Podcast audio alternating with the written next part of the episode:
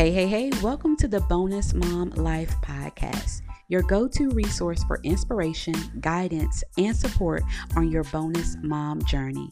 I'm your host, Lakrisha Mayes, the Bonus Mom Coach, and I'm thrilled to be here with you today.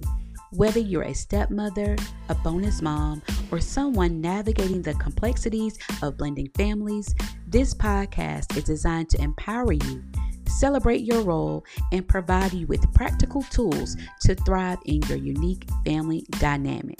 So, let's get into it. Are you requiring practical stress management techniques to alleviate the specific triggers that may arise as a bonus mom? Do you feel like you have changed from the person you once were? Or are you experiencing mental or emotional exhaustion, and you have tried everything but nothing seems to work, remember, sis, you're not alone. Tune in and sign up for the Achieve Harmony with Stress Management and Self Discovery Workshop with me, your bonus mom coach, Lakrisha Mayes, October the 24th at 7 p.m. virtually. The link will be down below. You can expect to receive the understanding of tra- stress and identifying triggers, setting healthy boundaries, how to balance your role as a bonus mom and still pursue goals, strategies for time management and self priorities, and learning how to negotiate and problem solve in a positive and respectful way, and creating an action plan that you can use use throughout your everyday bonus mom journey. So, tune in. Hey, hey, hey, y'all. Welcome back for another episode of the Bonus Mom Life Podcast with me, your host, Lakrisha Mayes, the Bonus Mom Coach. And I am so excited to be back with you guys today. We are on day number four of the 21 Days of Faithful Reflections, where this series is going to capture the role of faith, reflection, and personal growth in the lives of bonus moms. So today, I'm going to be reading from the book of Matthew, verse 19, excuse me, chapter 19, verse 14 and 15.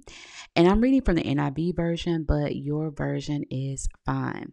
So that says, Jesus says, Let the little children come to me, and do not hinder them, for the kingdom of heaven belongs to such as these. Verse 15 When he had placed his hands on them, he went on from there. So you know, this scripture in um, chapter 19, you know, that's when uh, God does a lot of talking, you know, with the Pharisees from Galilee. Um, oh, excuse me, after he left Galilee and they were talking about divorce and all of that stuff. Um, ironic, right? How God led me to this scripture and all of that good stuff and blending of families that we talk about. So, you know, one important thing that we have to understand is the safety of our bonus kids, right? And how they are doing and embracing our family. So, you know, if you haven't listened to my podcast before, you know, of course, welcome. But if you have, you do know that I am a product of a blended family. I am a bonus child. My parents have been together since I was nine months old. And so, you know, having the extended family that I do have is such a blessing. You know, you wouldn't even know that I wasn't, you know, biologically a part of this family. You know, that's why I said sometimes it's not about blood that makes you family, it's about love. So, having the bonus kids, you know, they're already going through this difficult change with having to adjust with these households, having to adjust with just this new type of parenting style that may happen. And also, they also may be juggling the um, conversations between their peers. You know, sometimes that's a big thing too with kids, especially teenagers. They do have issues with kids. They could be teasing them at school. A lot of things could be weighing on them mentally. You know, you don't know what's going on in their minds, especially if you don't foster that safe space for communication.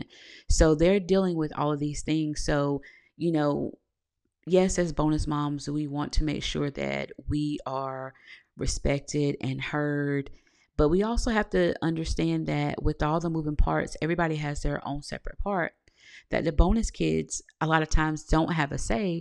So we have to ensure that we are creating this safe environment for them and welcoming them into our blended family or our families, you know, as far as whether it comes if you have siblings and then you have grandparents, you know, my siblings, you know, love my bonus daughter. You know, that's their niece. My parents, they love my bonus daughter. That's their granddaughter. So anytime that she needs something, they'll do it for her. It doesn't matter if she's not biologically theirs. They love her anyhow.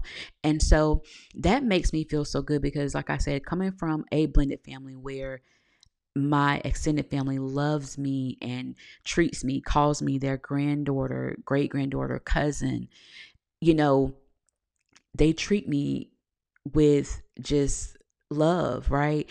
And then to see how my bonus daughter is treated from my side of the family, it is awesome, you know. So it is definitely um, important that we are creating this um, environment for our bonus kids when it comes to our family involvement because that can also have an effect on the relationship as well.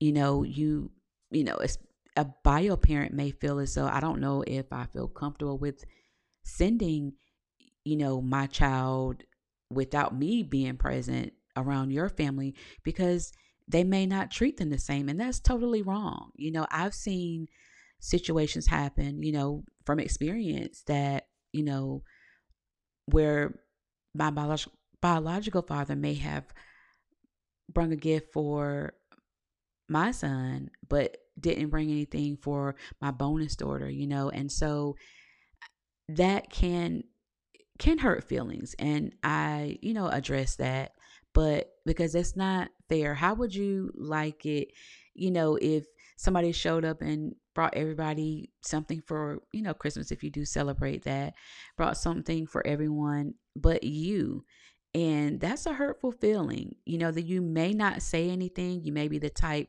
that may not voice that.